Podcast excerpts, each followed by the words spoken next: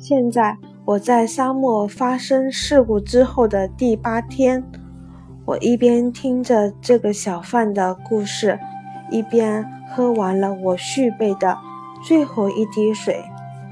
啊，我对小王子说道：“你的这些回忆很吸引人，但是我还没有修好我的飞机，我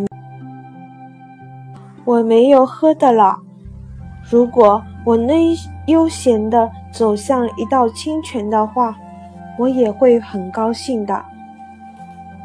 我的朋友狐狸，小王子对我说：“亲爱的小家伙，再也没有什么事和狐狸相关的了。为什么没有了？因为我快要渴死了。”他没有跟上我的思路，他回答我说。即使快要死了，有过一个朋友也是一件好事。比如说，我就很高兴有过一个狐狸朋友，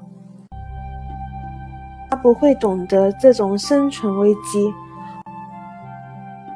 他从来不渴也不饿，他需要的只是一点阳光。但是，他定定地看着我。对我的想法做出了回应。我也渴了，我们去找一口井吧。我做了一个无可奈何的手势，在这一望无际的沙漠中盲目的寻找一口井，这太荒唐了。然而，我们还是走上了路。当我们默默的。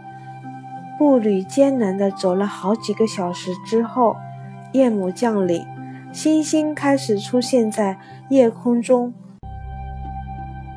口渴让我有点发热，我望着这些星星，仿佛在梦中一样。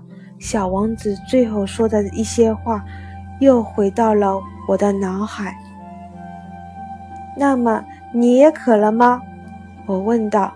但是他没有回答我的问题，他只是对我说：“水对心也是有好处的。”我不明白这句话是什么意思，但什么也没说。我很清楚，盘问他也是不可能的。他累了，他坐了下来。我在他旁边坐下，在沉默了一会儿之后。他又开口说道：“星星很美，因为有一朵很看不见的花。”我回答说：“是的，确实很美。”我没有再说话，而是望着我们面前的沙脊，在月光下延绵起伏。沙漠很美，小王子补充道：“沙漠确实很美。”我一直很喜欢沙漠，坐在沙丘上，什么也看不见，什么也听不见，但在这片寂静之中，有个东西在蠢蠢欲动，在闪闪发光，让沙漠变得美丽的。小王子说：“就是在它的某个角落里藏着一口井。”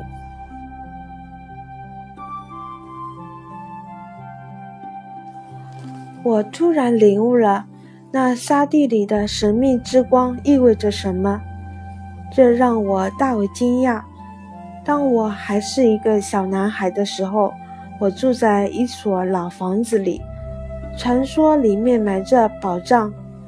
当然，没有人知道要如何去寻找这笔宝藏，也许根本没有人去真的找过，但它却为。那所房子增添了一股魅力。我的房子在它最深处隐秘着一个秘密。是的，我对小王子说：“房子、星星、沙漠，正是某种看不见的东西赋予了它们美丽。”我很高兴，小王子说：“我和狐狸看法一样。”小王子睡着了。我把他抱在怀里，再次步行出发。我被深深的感动了。我觉得我正抱着一个非常脆弱的宝贝。我甚至觉得地球上没有比它更脆弱的东西了。在月光下端详的那苍白的额头、紧闭的双眼，在风中浮动的发梢，我心中暗想：我现在看到的只是外表，而最重要的东西是看不见的。当他的嘴唇渐渐张开，露出一丝笑意时，我又对自己说：“在这个睡着的小王子身上，最让我深受感动的是他对一朵花的忠诚。那朵玫瑰花的形象就像一盏灯的火焰一样，在他的全身上下闪耀着光芒，即使……”在他熟睡的时候也是如此。想到这里，我感觉到他更加脆弱。我感觉他就像一股清风，就能吹灭的火焰，需要我好好去保护。就这样，我们继续前行。在黎明时，我找到了那口井。